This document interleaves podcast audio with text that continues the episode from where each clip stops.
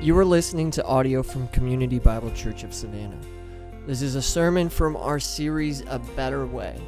If you would like to find out more information about our church, please visit us at cbcsavannah.com. Thanks, you guys can have a seat. You guys, of all people, should be wide awake today. You got an extra hour of sleep. You're at late service, so all of you, you know, you're celebrating Georgia's big win. Congratulations. You just punched the ticket to get beat by Alabama. Congratulations. All right. You know, there you go.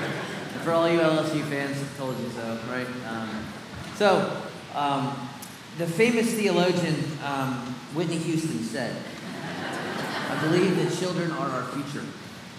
Teach them well, let them lead the way. Actually, that was a 70s singer named George Benson, for those older, a couple older folks, but Whitney stole it. Um, but the idea that children are the future and that it is our job to teach them and train them uh, in the next generation, that is very biblical, actually. And we're going to talk about that today. We have taken a three week break from our series, A Better Way. Kind of we celebrated baptism and some of our ministry partners uh, and did some other things. We're, we're kind of jumping back in for two more weeks. So we have two weeks left of our Better Way. If you're visiting, this is our study on uh, kind of redeeming a biblical sexuality. We've been looking at what Scripture says about different aspects about who we are made and how we are made and the physical relationship that God has created us for and all these different facets. And so we have, have talked about a lot of different things. And there's kind of two big picture topics we need to kind of finish up before Thanksgiving and an Advent season. Um, one of them today is parenting a little bit. We have kind of kept coming back, though, to three principles that kind of guide us in everything we've been saying. Number one principle is that God is good. So everything he says is good. Uh, he is true. Uh, and so we can trust his goodness. And if he is good, then his design is good. The physical relationship he has created between men and women is a good thing. It is to be celebrated. And the church has not done that well. We, for generations, have said, no, no, no, no, no, bad, bad, bad, bad, bad. And we haven't talked about it. And then all of a sudden we're like, yeah, but go get married and eat some cake. And now, yeah, go do that. And we, have, we really haven't discussed biblically what, what this looks like. And so um, we've said God is good, His design is good, physical relationship with husband and wife is great, and we need to celebrate it. But ultimately, that third principle that God is good, His design is good, and putting yourself under the authority of this God is best for you because his yoke is easy and his burden is light.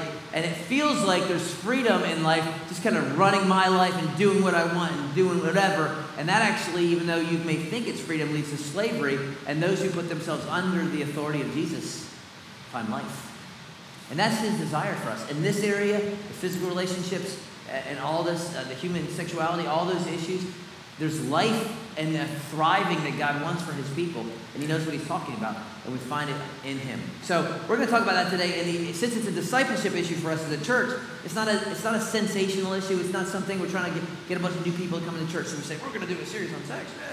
No, this is a follower issue. You are a follower of Jesus. He has some things to say, and we want to talk about them, and we're not ashamed of them. And no better place to do it than here. So this is a discipleship issue for us. And if it's a discipleship issue for us, it's a discipleship issue for our parents and for our kids. And we're going to talk a little bit about that today. Um, and I know you're like, well, I'm not a parent, and you know, I'm this and that. Some of you are, you know, teenagers, college students. You're not a parent. You may be one day, and then you'll get it all back. All that you've dished out, you will get in return in spades, right? But maybe you're like, well, I'm a grandparent. I'm a, the principles that we're going to talk about, it's for the church. Whatever your season, you're an aunt, you're an uncle, you're a 12 year old, there's, there's truth for you here, and you might need to write some notes and come back in five years, and that's fine. Right? Because these things are all on the internet, so you can come back. But hopefully, we can talk a little bit about helping children be our future. Because in 20 years, I'm done. I'm done so. I'm retired, right? Someone else is up here. So we want to we want to equip well our kids. So we're going to go there. And let me just say this right up front. No perfect parent in this room. There is none. Right? If you're looking for the perfect parent, his name is God the Father. Right? That's the only one. Um, parenting is a process. If you find a book that says this is how you do it, this is the perfect book for parenting, don't waste your eight dollars because there is no perfect book except for the scripture. There is no perfect parent. There's no formula. If you A plus B and you do this, I've seen more formulaic Christianity just train wreck people's lives. Right? There are principles we follow right? But there's no formula. The human heart is way too complex for that. Let me just kind of disclaim this too. I am not an expert. I am not the perfect dad. I am not the perfect husband. I have, but I can tell you this: I am, I am neck deep in this issue. I got three teenagers, an 18, a 17, and a 13. So I may not be an expert, but I know that which I speak of. All right, I'm living it. I got public school, and I, I got it all. I got public school, I got Christian school, I got homeschool. I got all the schools. So, so you know, if you were like, well, my kids are homeschooled, I got that. My kids go to public, I got that. So I may not be an expert, but I know what I'm talking about contextually, and there are a ton of resources out there, and I've kind of worked through a ton of them. This talk is like the summary of all that information, right? Literally, in first service, you know, I think it went okay. People are like, that's a lot of information. A lot of helpful stuff. You might have to come back. You might have to take notes. You might have to do all these things. You might have to podcast it later. That's fine. I speak fast. I'm going to speak faster today. Because we're going to be moving, right? But I want some big ideas about how we can help equip the next generation, specifically in this area. Because here's, here's the truth, and you, we're going to be in Deuteronomy 6 for a little bit. So while you're thumbing yourself there, finding yourself there, let me, let me kind of highlight this. We live in the, as parents, the world of two major kind of tensions, right? The first tension is your kids will grow up, they will make decisions, right? The good, the bad, and the ugly. They will do that. There's some tension there. The other tension is this that your those decisions, somewhat, some of them are dependent on how you sow early into their lives. What you do at two years old, what you do at seven years old, what you do at nine, right? Now, there's a tension there. Is it nature versus nurture? It is both. You can be perfect parents and your kids will still make bonehead decisions. But what you do when they're five, seven, nine still matters. And we got that's the world we live in, and it's challenging. And we got some ideas and some big ideas to help guide us through there. But when they get to their teenagers, they're going to be decisions. Some of them their own, some of them the ones you've helped them do. Right? And we want to help work with that. And I know that everyone thinks, oh, the teen years are so bad. Teen years, I got it. I got three teens. They're exhausting. They are super expensive. But I tell you, I, my teenagers are a blessing in my house. And some of you can say that, maybe some of you can't. I love my teens my son, my daughter, my, my, my second son, blast. They add so much to the house. Now, am, I excited for them to leave? I am excited for them to leave. one day. But, and I'm telling you, teens can be a great blessing. They really, really can. Uh, challenging and tiring, but yes, a blessing. And so I want that to be the case for us and to us experience that. So we're going to look at Deuteronomy 6 for a few moments, grab some principles out of there, and I want to be super practical with you. Deuteronomy is the fifth book of the Bible. It's, it's literally the second giving of the law. So the people of Israel wandered around the wilderness for 40 years because they were disobedient. And, and so at the end of 40 years, they come back to the, to the Jordan River again. They're about to go over into the land. And before they do, Moses gives the second giving of the law to prepare them for the land that they're going to go live in. Okay? So that's where we pick up in verse 1 of chapter 6. He says, Now, this is the commandment, the statutes, the rules that the Lord your God commanded me to teach you. That's Moses speaking. That you may do them in the land which you are going over to, to possess it. That you may fear the Lord your God, you and your son and your son's son. You need to underline that at least in your mind. By keeping all his statutes and his commandments, which I command you all the days of your life, and that your days may be long. Hear therefore, Israel, and be careful to do them, that it may go well with you, and that you may multiply greatly, as the Lord, the God of your fathers, has promised you, in a land flowing with milk and honey. And so, right off the bat, there's an expectation that Moses is kind of letting the people know, right? And what is that expectation? It is not generational rebellion, it is generational worship. Isn't that what he said? He said, didn't he say in verse 2? He says, Your son, your son's son, you so he's expecting that faith and worship get passed down from grandfather to son to grandson and, and beyond. That is the expectation. That is the desire. Right? And there's some promises, you know, blessing in the land and milk and honey and all these things. Those promises are for Israel, Old Covenant. It's not saying, okay, if you live in Pooler, it's the land of milk and honey. It's not what he's saying. It's the land of, you know, restaurants and, you know, stores and traffic. That's what that's the land of. But the idea is, the principle is, here's what you need to do. You need to, grandfathers, fathers, granddaughters, grandmothers, aunts, uncles, we're looking for generational faithfulness to God and worship down through the generations. And he gives the great commandment. Here is the Hebrew word Shema. That's why they call it the great Shema. Shema Israel Adonai Eloheinu Adonai Echad. The Lord, Yahweh, is one. There's one God. One, that's it. He is the God of gods. He is the Lord of lords. He is exalted above all, all everything. Right? And as New Testament now, New Covenant believers, eh, the fulfillment of the rest of the canon of the Scripture, we kind of have a, a deeper, even understanding that we believe God existed as one God who eternally exists as three co equal persons. Each person is fully God, yet there is one God. There's God the Father, there's God the Spirit, there's God the Son. They are distinct, but yet one right? They're co-equal, and, and so we have the mystery of the Trinity. But it's the, it's not. It's just further revelation. It's not necessarily different. There is one God, right? And the command thus is to love Him. Love the Lord your God, all your heart, all your soul. Jesus says this is the greatest commandment. This is the summary of it all. Love God with everything you got. And you say, how do I do that? And, and I know in, in Christian circles we like to say, love is not an emotion. Okay, work, use that on your anniversary. Honey, I don't really emotionally love you, but I choose to love you because that's biblical, right? That'll go well for you, all right? Love is, is, yes, love is a choice, but love is an emotion. There is an emotional piece. Love God with all your heart. All right? There is a, there's an emotional piece, but there's also another idea here that how does how are we to love God? How are the Israelites to love God with all their heart, soul, mind, and strength? He tells them, these words that I command you shall be on your heart.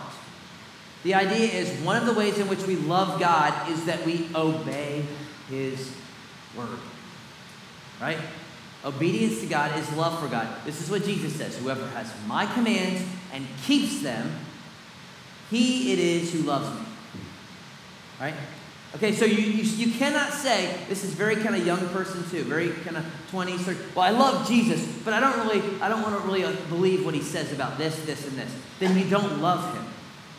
You love the idea of him, but you don't love Jesus. Because Jesus says, if you love me, you will obey me. My sheep hear my voice and they listen. Can't get away from it in scripture. Doesn't mean you're perfect, no perfect parent, no, we're not saying that. But you can't say, I like Jesus, but I don't like anything he says. It's not love. Right? It's not love. And so one of the ways they are to love, one of the ways you are to love is by following him. And he says in Deuteronomy, now it is your job. You shall teach them diligently. And this is great little you know, phrase that's translated different ways in different translations. I think the NIV says you're to impress upon them. The New Living says you're to, to repeat it over and over. The Hebrew word literally means to engrave. Right, so you teach them diligently to your children what? To love God and to follow Him. And you're to do it where? You're going to talk about it when you're in your house, when you walk by the way, when you lie down, when you rise, you shall it on your hand, and all these different areas, right? And the idea is not, okay, put a, put a picture on the wall that says, I love Jesus. Right? The idea is wherever you go and just the gamut of your life, the love of God and the following God is supposed to be part of it. So if he was writing today, he'd be like, when you are in the minivan headed to soccer, love God and teach Him. And when you're headed to the Walmart, or if you're that guy, the Whole Foods, whatever. You like spending your money poorly? That's great. Go to Whole Foods, right? Wherever you're going, you're talking about this. When you're when you're reading Good Night Moon at night to the kids, Good Night Moon, Good Night stuff. You know, when you're reading that sweet little book, you're talking about it. When you're when you're doing, you know, you know, whatever stroller moms downtown, you know, running around with your strollers on the way with the kids, you're talking about it. When you're at dinner, the idea is your love for God and you're following Him. It should just, it's not like something Sunday morning, 9 to 12. It's like, okay, we're just talking about it. It's, it's part of what we do. And here's the thing in that day, when He's commanding this, there is no church. They're in the wilderness, they have a tent. It's called the tabernacle. Every time they stop, they set it up. And then they break it down. Right? There's no like, okay, it's Sunday morning, let's go to church. Now you would go to the tabernacle and offer a sacrifice, but there was no like church service. It was, it's not like, hey, what service are you going to? I'm going to the 8:15. Moses is speaking. I'm really looking forward to it. Right? It's gonna be great. Okay, I got nursery at nine. Okay, I'm you know, there was not that. Right? Even when they got into Jerusalem finally and the temple was built, people didn't just go up the temple every Sunday. Maybe if you lived in Jerusalem, if you lived up in Galilee, it's a week journey. You might have had a local synagogue. You might not. You went down to Jerusalem three times a year. My point is, who was it, whose job was it to communicate, love God, follow God? It was not the church. It was the parents. They were to communicate because there's an implication that there's truth that is outside of you that you need to in, get internalized, and it is the role and the job of who? Those who are watching the kids. It's parents. Because kids won't naturally just come to truth on their own. They naturally don't tell the truth, they naturally lie. They naturally aren't selfless, they are naturally selfish. And so you have to teach them this truth is outside you, it needs to be internalized. And you cannot change a heart, and I'm not saying you can, and you cannot just have some formula, but you can expose your children and the people in your lives, your nieces, your nephews, your grandkids, whatever, to the grandness of who God is and what He's called them to, and it is His job to change the heart. But He doesn't do it in a vacuum. Right? He tends to use parents. Right? And so that is that is what we're going to talk. And since discipleship and following God, loving God with our bodies is one of the pieces, this area of sexuality and, and guarding our hearts and purity is a big issue for parents. It just is. Because it's linked to identity and intimacy and all these things we've been talking about. So I want to give you some thoughts. Right? I want to give us some thoughts. Again, not a perfect parent. Nobody is. Some of us have failed, but we, we need to kind of, I, I want you to at least have some practical ideas of where to start. And I got a lot of them, right? So we're going to be moving. And each one could probably be its own sermon. So, I, you know, you're like, well, I wish you would talk about that more. I can't, all right? But I can give you some big places to start. Hopefully, this is some great discussion in your community groups for the next couple weeks. It should be. In fact, I think the best thing you can do, there's plenty of great resources that I'll, we can point to. But one of the best things you can do as a parent is grab someone that's 10 years beyond you I mean, they're still playing for UGA. They're like, I got two more payments, right? Grab that guy because he remembers. Grab that gal because they remember, and, and find out, okay, what did you do? What was good? What was that? That, that's one of your best resources, and you'll find that in our community groups a lot of them, right? But we're gonna we're gonna give you I'm gonna give you eight points, right? That's almost three full Baptist sermons for you, okay? So, you know, a lot here, and one prerequisite. So here's our prerequisite, right? Before we even start jotting notes for the kids, yeah, I'm gonna get these kids when I get home. Here's the thing start with you. Here's why I say that, right? You cannot reproduce what you are not. And the need is not for wholehearted teenagers or wholehearted 12 year olds. The need is for wholehearted parents. Right? We need parents who are loving God. We need parents who are who are serving God and following God and repenting of sin and moving towards Him and all these things. If you try to just bypass yourself and go to the kids, that is failure. And so, in Jesus' language, let's take the log out of your eye before you go get the speck out of your kids. Because his speck is probably your log, right?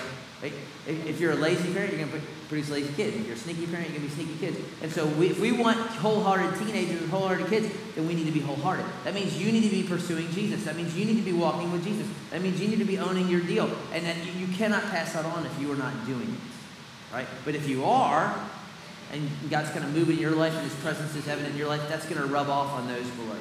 Right? So so what that's that's the starting place. Before you start writing notes for your kids, ask yourself the question. Am I walking with Jesus? That's a great question to ask. Great place to start. Right? That's the prerequisite. Here we go. Let me jump in uh, to just eight B's. Again, like B, fill in the blank. Here we go. Ready? Go. All right. Be proactive. Number one, right? Big piece. Most, a lot of our parenting is not proactive, it is reactive. So little Johnny gets a C on the spelling test, we take little Johnny's Xbox away.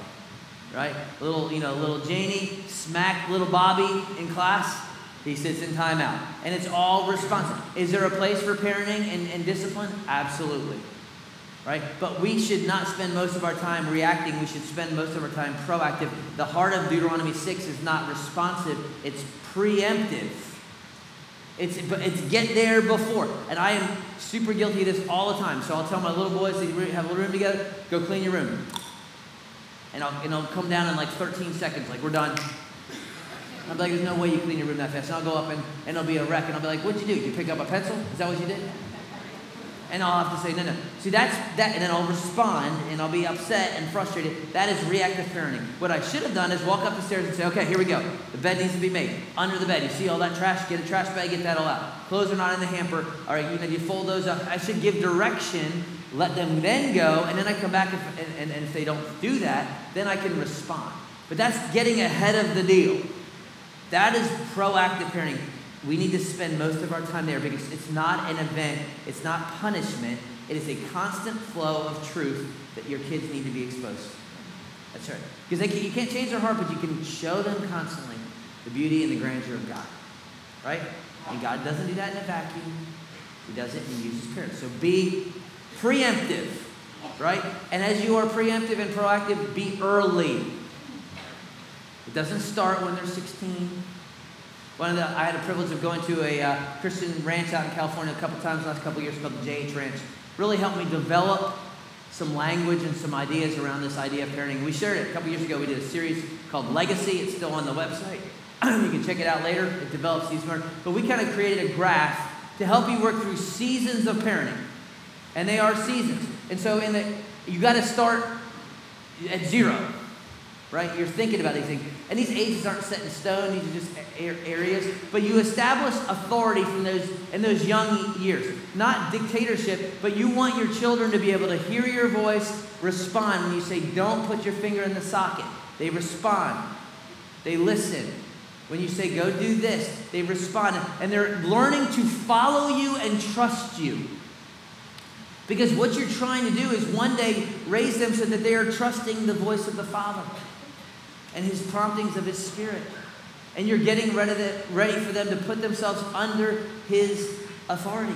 And if you do not do this when they are young, if they can't learn to follow you and trust you, when they become older, it complicates things greatly. Right? Because there's going to come a day when it looks like there is no authority, and if they can't put themselves under authority when authority is close, what's going to happen when it seems like there's no authority there? They're going to go buck wild. Right? They don't know how to master themselves. If they can't master it when, they're, when authority is close, what are they going to do when authority is gone? And what I see in a lot of parents of teenagers is because there was no kind of uh, direction and authority, it was just kind of like, whatever you want. And we have some nursery workers that are like, what are these parents doing? And I'm like, I don't know. Right? Because their kids don't respond, they don't listen to anything. And I'm not talking about wild boys, I got wild boys. But they don't listen, and, and it's whatever, and just free course. If you don't establish when they're young, what ends up happening is they turn 15 and they're, they're just out of control. And then what parents have to do is they have to squeeze down on the 16 year old and treat him like he's five. And we, we're limiting his freedom when we should be getting him ready to go. We're actually restricting him because he doesn't know how to handle himself. Why? Because he didn't learn to follow authority and put himself under it and be humble early on. So it's, it's super important to kind of establish this because then we're saying, okay, here's authority, here's scripture. Second kind of phase of life is kind of in this 6 to 12 ish, and again, ages are flexible, but it's just developing responsibility. Learning to be part of the team and doing something. Because here's what I see, and it's, it's getting worse and worse.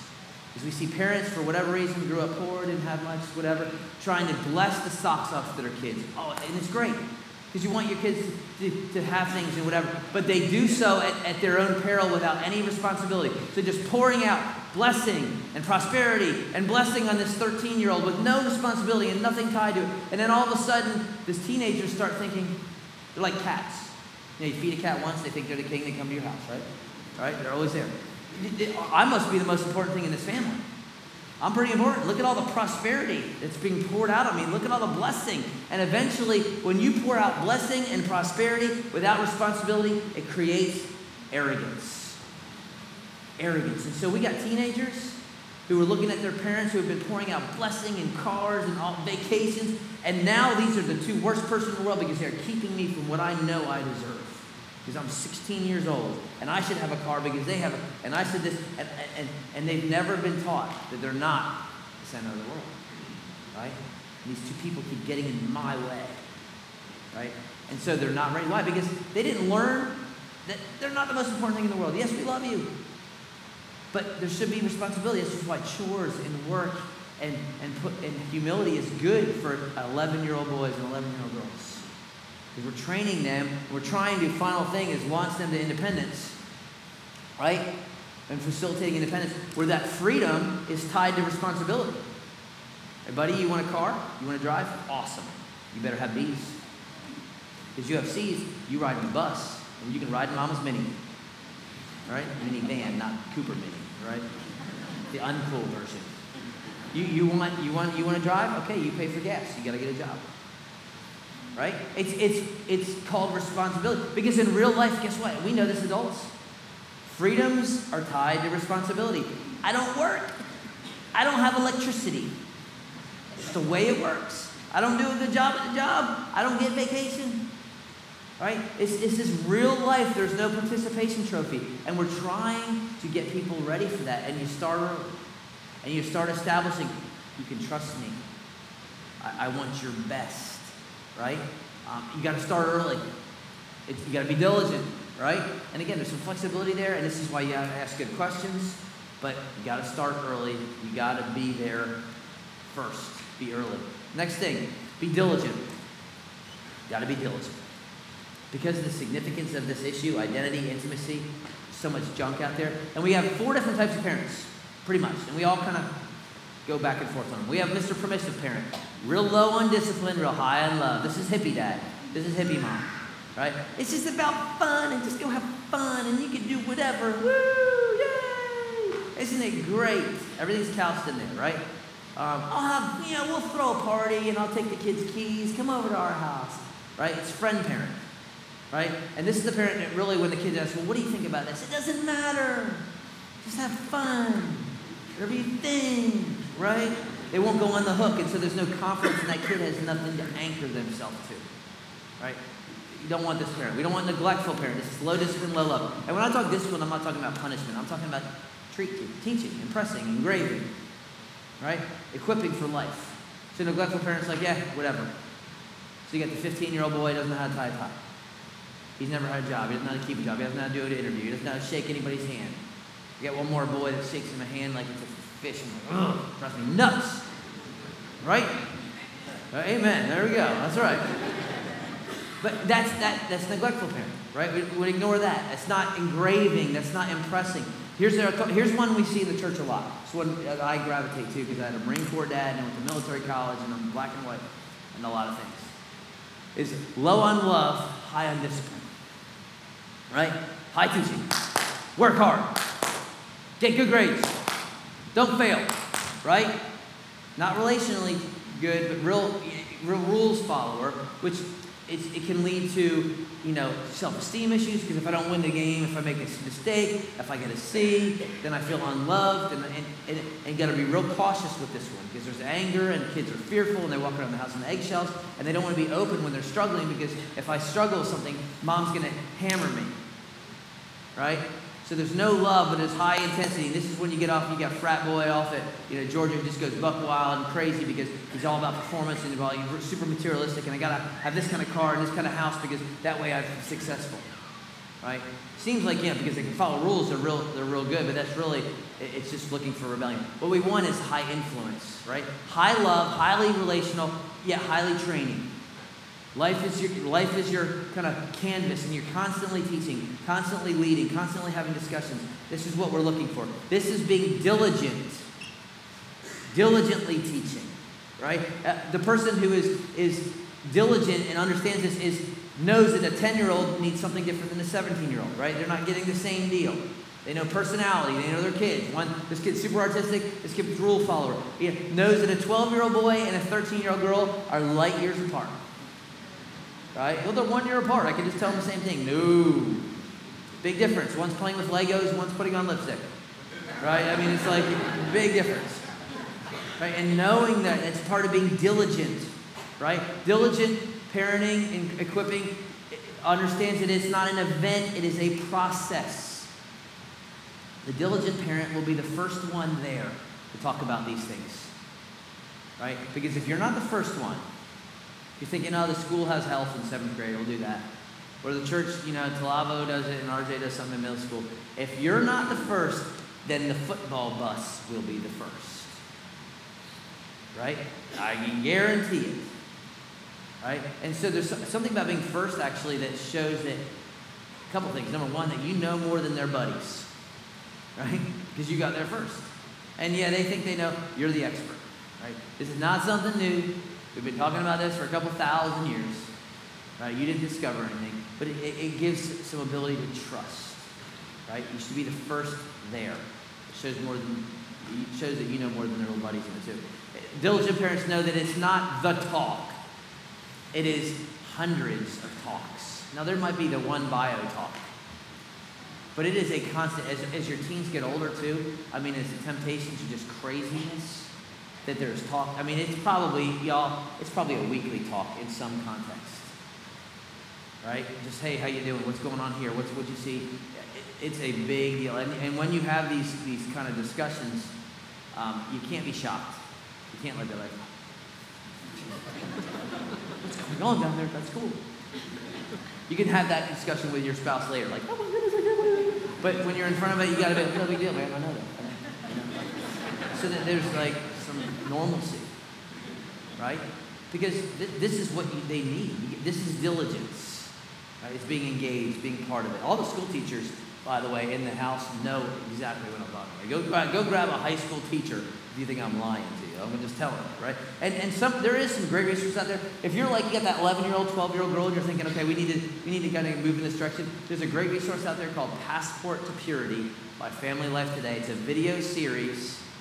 It's a couple of DVDs or even CDs. It's, it's designed where you get out for the weekend. You know, you go to Perimeter Mall up in Atlanta and you go shopping and you know you, you listen to the CDs and you talk about some things. It's a great starting place, guys and girls. A, you know, a couple of our folks have used it. Super good. So, so that's one that's out there. Uh, this is a good resource. Um, next thing, be positive. It's a big one. Because in the church, what have we done? I've told you. We, no, no, no, no, no, no, no, no, no, no, no, STD, STD, STD. That's what we do. And all of a sudden, but save it for the one you love. Because it's so bad, bad, bad, bad, bad. It's something to be feared. This is not the language of the scripture. Right? It's a, it's blessing. It's good right? I, I, think that when we talk that way, it's just like I, I, I liken it to Cuban cigars, right? And I'm not a cigar guy, but why does everyone want Cuban cigars? Because you can't have them, right? As soon as they open that deal up, Cuban cigars are just like Nicaraguans. I don't know. I mean, no, then it'll be like North Korean cigars, right? Because we can't get those. Eh, there's something about no, no, no, bad, bad, bad that just intrigues the sinful heart. And so instead of speaking so negatively, we should speak about these things in positively. That's not mean there shouldn't be warning. It doesn't mean it shouldn't be like, okay, wake up. But when Solomon is teaching his son, and this is a passage that some of you, you need to take your boys through, and girls too, but especially boys, because it's addressed to boys. Proverbs 5, 6, and 7. It's Solomon having the talk. That's what it is. In fact, there's a little book based on it called Clueless Boys, Aggressive Girls by Dennis Rainey. It's, it's a 100 page book. It's a good read for some of you dads, right? You need and you take your sons and daughters through. There's seven questions. It's pretty good. Real, you know, if you're a light reader, it's a real easy book. But it's based on that. But when Solomon's talking to his boy, he's like, buddy, this is Bill version, not, not the scripture, but buddy, listen to me. I, I've been around the block. I know what I'm talking about. All right, and he kind of gives him some warnings, but he uses the language of, of blessing. Man, I want your fountain to be blessed. Right? He even closes in Proverbs 8 at the kind of the culmination of this section of the Proverbs. He says, Son, listen to me. Blessed are those who keep my ways. Down. Blessed is the one who listens to me. Now, is the is the language, is the word blessed, is that a positive or a negative? Okay, you guys got an extra hour of sleep and you're okay. Is that a positive word or a negative word? That's right. Blessed. In fact, you could translate it happy, content. So what and what you have to understand is a lot of the decisions that we all make, especially teenagers, is couched with the, the desire to be happy. The desire to be find pleasure and joy. And so what Solomon is saying is, he said, You want to be blessed? Here it is. You want to be content? Here it is. You want to find joy? And we need to learn to speak of it in that way. It is a good thing when teenagers are becoming men and women. It's, it's part of life, it's how God is wired. That they're designed to be woman and man. That is good. Shouldn't be something like, oh no, his voice is changing. Here it comes. It is a good thing, and I'm having to learn this. I'm learning this, I'm in the middle of it. It is a good thing when your daughter finds a boy cute. Right? It's it's I'm like, no, you're not. You know, it's not. That is a desire that God has wired her up for. It's good. It is a good thing for your son to find a female attractive. Now, I'm not saying when they're 12 years old, be like, yeah, buddy. You know, I mean, come on, there she is. Don't embarrass them. Oh, is that her? Oh, cute. I'm not talking about that. But it, we shouldn't say bad, bad, bad, bad, bad. No, you're 16. You shouldn't like girls. That is a God given desire.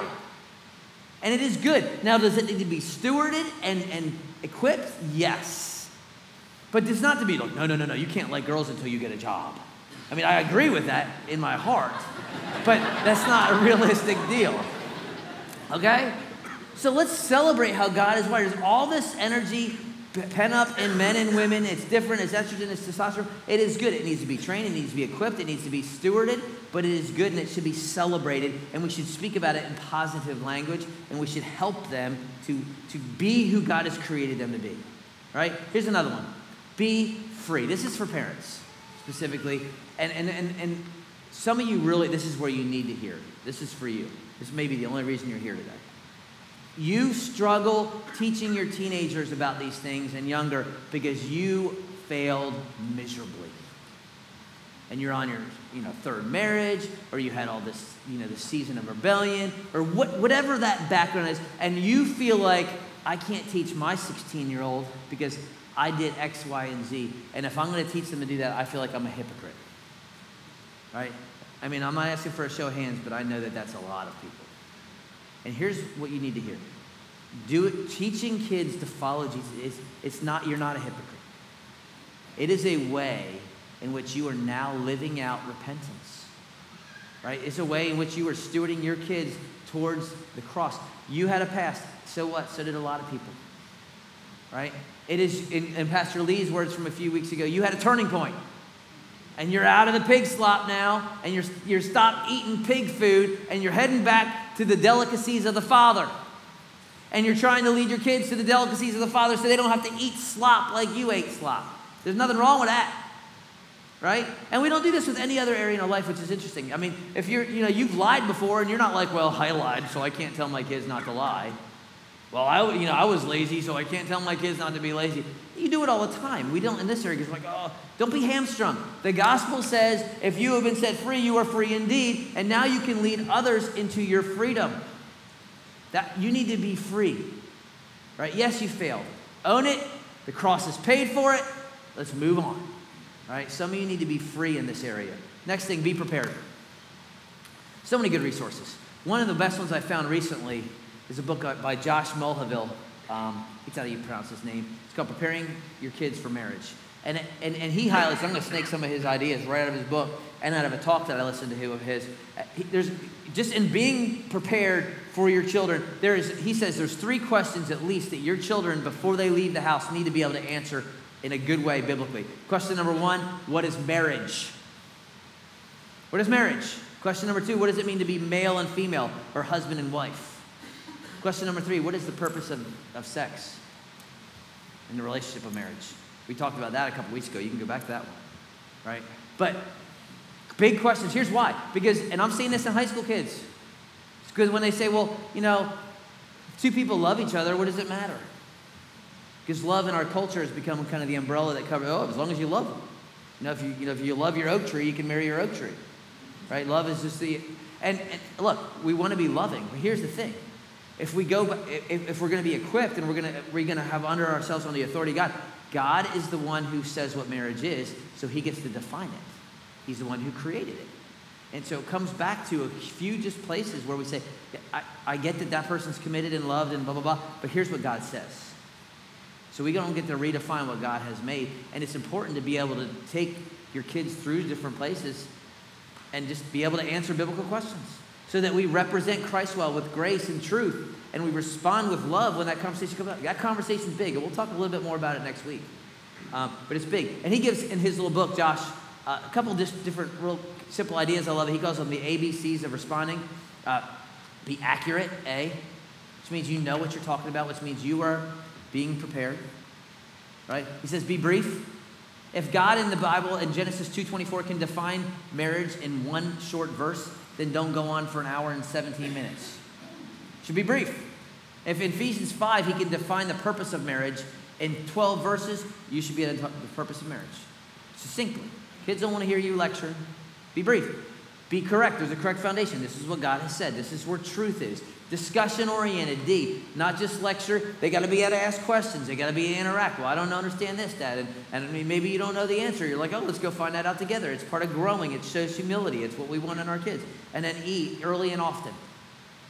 Constantly talking about these things. What it means to be boy, what it means to be girl, what does it one day you might be a husband. That means you're, you're serving. That means you're teaching them to serve when you're developing responsibility because the husband's laying down his life. And, and, you're, and uh, for a little daughter, you're teaching her to help because she's going to come alongside and add strength to this relationship and make the man strong. It's all these different things you're teaching constantly, early and often. But you got to be prepared. If you're lazy, you're going to be neglectful, right? You're going to be neglectful. Number seven, be involved slash engaged. Right? This is big. Just you knowing your kids, there's relationship with your kids. You're moving in and out of their lives daily. Right? And again, here's what you have to understand, parents, and you, if you have teenagers, you know, sometimes your teenagers will learn how to answer what you want. They know what you want them to hear. They know what you want to hear. So they'll answer that way. So you got to learn how to navigate that. Right? They can tell you all, the, you know, what do I, you know, they know what dad wants to hear to just get them out of the room. So you're going to have to learn to do that. But you need to be knowing the players in their lives. Who's this friend you're hanging out with? Where are you going? You need to be up to date on technology. I know some of you are like, well, I know I have an Apple IIc somewhere sitting around from 1987. You need to be up on technology, right? It is huge. It is the, you know, it is just the world we live in, and you can't you can't resist it and oh, I'm never going to do it. Well, that's great, but your teenagers are, your 10 year olds are, and we need to redefine the difference between personal and private. Personal is good, private is not. No one needs private. I don't need it, you don't need it. There needs to be access. There needs to be, what we need is not private, what we need is transparent. That's the life we're looking for. Private is not healthy. Personal, okay. Private, no. That means you need to be, you need to be checking phones. You need to be say, hey, can I see your phone, bud? If he says no, a, there might be an issue. And here's the thing you're the parent. Guess what? Guess who pays for it? Probably 98.9% of you. You pay for the phone, you pay the phone bill. Guess whose phone it is? It's your phone. They're leasing it, right? They're borrowing it, right? It is your phone. If they want to have their own phone, they can go down and write a check for $125 for whatever tomorrow. In my house, this is my phone. And that's, not, that's, that's protecting your children. It's not being harsh. Remember, personal, yes, private, no. You need to, if they won't let you follow their Instagram, there's a problem. If they're, you know, don't, if you don't know about their Finsta, which is their fake Instagram, which is not their real name, then you gotta go find, you gotta ask questions. You gotta be, okay, look, where's your other email? I know you have this email, where's your other email? Right? The Snapchat, all these things, there's just all these temptations and things out there. You just, you just need to be engaged with them. I am shocked sometimes, shocked at how some parents just have open whatever with kids. 13 years old, open access to internet, open access to everything. You are inviting devastation on a 13 year old's heart who can't handle it. He doesn't, cannot handle it, right? And, and I'm not trying to be harsh, I'm just saying it's your job to protect your kids. We got 11 year olds and 12 year olds and 10 year olds exposed to pornography because parents are just like, clue bird, clue bird, send me a clue right? They just don't. They just don't know. They're not checking the text. They're not. You're not. You have to care and protect your kids, right? And you got to know where they're going. And I know you got, you got the family up the street. They got the ten year old boy. Your kids grow up together, and that's fine. And you know, it's not the same day and age though when we were kids. It's not. I mean, you know that you're, you're sending your son up to that 10 year old boy's house, but you know that his 16 year old brother has his 18 year old friend over. His 18 year old friend has a brother in college, and they've seen all these things and done all these things, and now they got your little 10 year old over there at the same time, and you don't know what's going on. And it's scary. I know. But we just, I'm not saying don't send your kid out to play. I'm sending you just got to be aware of what's going on with technology and things today. Right? Right? They got to see the beauty and the grandness of God so that at least when the temptation comes, it's not going to help negate it, but it might help minimize it. And, and your teenagers may not like it, but y'all, you got you got to be involved in the dating process. Right? You just got to. Right? You got the hands-off parents who are like, whatever, and you got the rule on you. When you're 15, then you can start dating, as if now all of a sudden they got 15 candles on their cake and they're all ready. Right? Or then you got the naive romantic, oh, it's so cute. Oh, that's so cute. They're 13. Oh, it's so sweet. It's not sweet. A 13 year old can't even spell 13, and you're letting them date your daughter. Okay? I'm just saying. And I think I've established pretty good, you know, ideas that uh, thoughts that at middle school is not a great time for dating. I'm just, it's no, I have no scripture. I just think it's probably not wise. I actually don't think the early years of high school is a super great time, too. I think there is some precedence for starting the process in later high school because I would love to kind of be involved in this process before my kids get outside the house. So, yes, I think there's there. But even in that, there needs to be talking and, and management of intimacy and where do, how are you going to guard your heart, honey, and how are you going to guard his heart because you're and, and, and boy how are you going to protect her purity. And there's another great book uh, questions you ought to ask your daughter's date by dennis Rainey. You, you can read that one you bring it out put a firearm on your hip and go for it. I mean whatever. But it's being engaged with these things and, and asking the question like solomon. Don't don't wake in love before it's ready right? How do we handle intimacy? So you're 17 and you're in love with this guy, and it's so great, and he's such a great guy, and he's a great follower of Jesus. That's awesome. But he wants to go to law school, right? He wants to be a lawyer. He wants to do. That's awesome. He has great plans. Do you realize that he's got seven years of college left? And are you going to put him through law school? Okay, because we got to figure that out. And if, and if not, if you're not going to get married till after he's done law school, that means you have to manage intimacy and purity and all these things for seven years. We got to have that discussion if we're going to go that direction. We at least got to talk about it, right? All sorts of things, right? I'm not, you know, my, my, my kids joke, they think I'm, dad's just anti dating. I'm not anti dating. I'm anti dating morons. That's the difference. right? And so I haven't found one that's not. And when I do, I'll tell you. Right? That's just partially true. Right? But the idea is we're engaged. And I know your teenagers, well, I don't want dad engaged, I don't want mom engaged. It may be because they're arrogant, it may be because you haven't proved yourself trustworthy, and, and some conversations we need to have. But the reality is this most 17 year old dudes can't even find their deodorant, and that's the truth. Most 16 year old girls forget their lunch and aren't ready for school on time. And we're saying, go ahead, just do this. And we're throwing them to the wolves. It's we need to help them. It is we. It is we, right? We need to be engaged. Last one, be unique. And what I mean by this is, is there is things that dad brings to the table and mom brings to the table that are good, and we need to celebrate them. And there's things that dad can't do and mom can't do. And no one knows this, by the way, better. And I talked to someone after first service than single parents. Because single, single parents feel the weight of the absence of one or the other. And one of the guys came up and said, I was raised by a single mom, and it's absolutely true. That's why it's important for the church to fill in those gaps sometimes. There's no dad, then an uncle comes in, or a guy comes in, or a, a youth pastor, or whatever. There's no mom, because, because it is a gap. Because uh, there's some things that a 17 year old boy needs dad to talk to him about, and mom doesn't need to be in the room. Right? He needs to be a covering for that 17 year old boy and say, I know you want to do X, but we're not going to do X, and here's why. And you need to trust my voice in this, and trust me because I love you right? And he needs dad to be that, right? You want to go down to Tybee with all these people. I know it's going down to Tybee and spend a night. I know what's going to happen. We're not going to do that.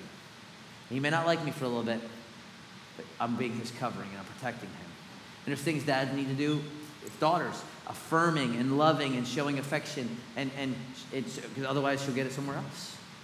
There's things, and I know we, all, you know, there's contributions, ladies, that you have for your sons that you that need, and for your daughters. Your daughters need you. There's, I'll walk into the room and I can tell I need to leave. I'll be like, because I'm hearing like, oh, look how cute he is and who likes it. I don't need to talk about who's cute and who's not. That's not my world. Right? It's just not my world. But that is a conversation and, a, and there's a sisterhood that women, moms and daughters can have, and, and it's a great thing. Right? It's great. Um, and, and so that's a needed thing. There's a, there's a, Huge contributions, ladies, for your sons. You have the inside secrets on all these things.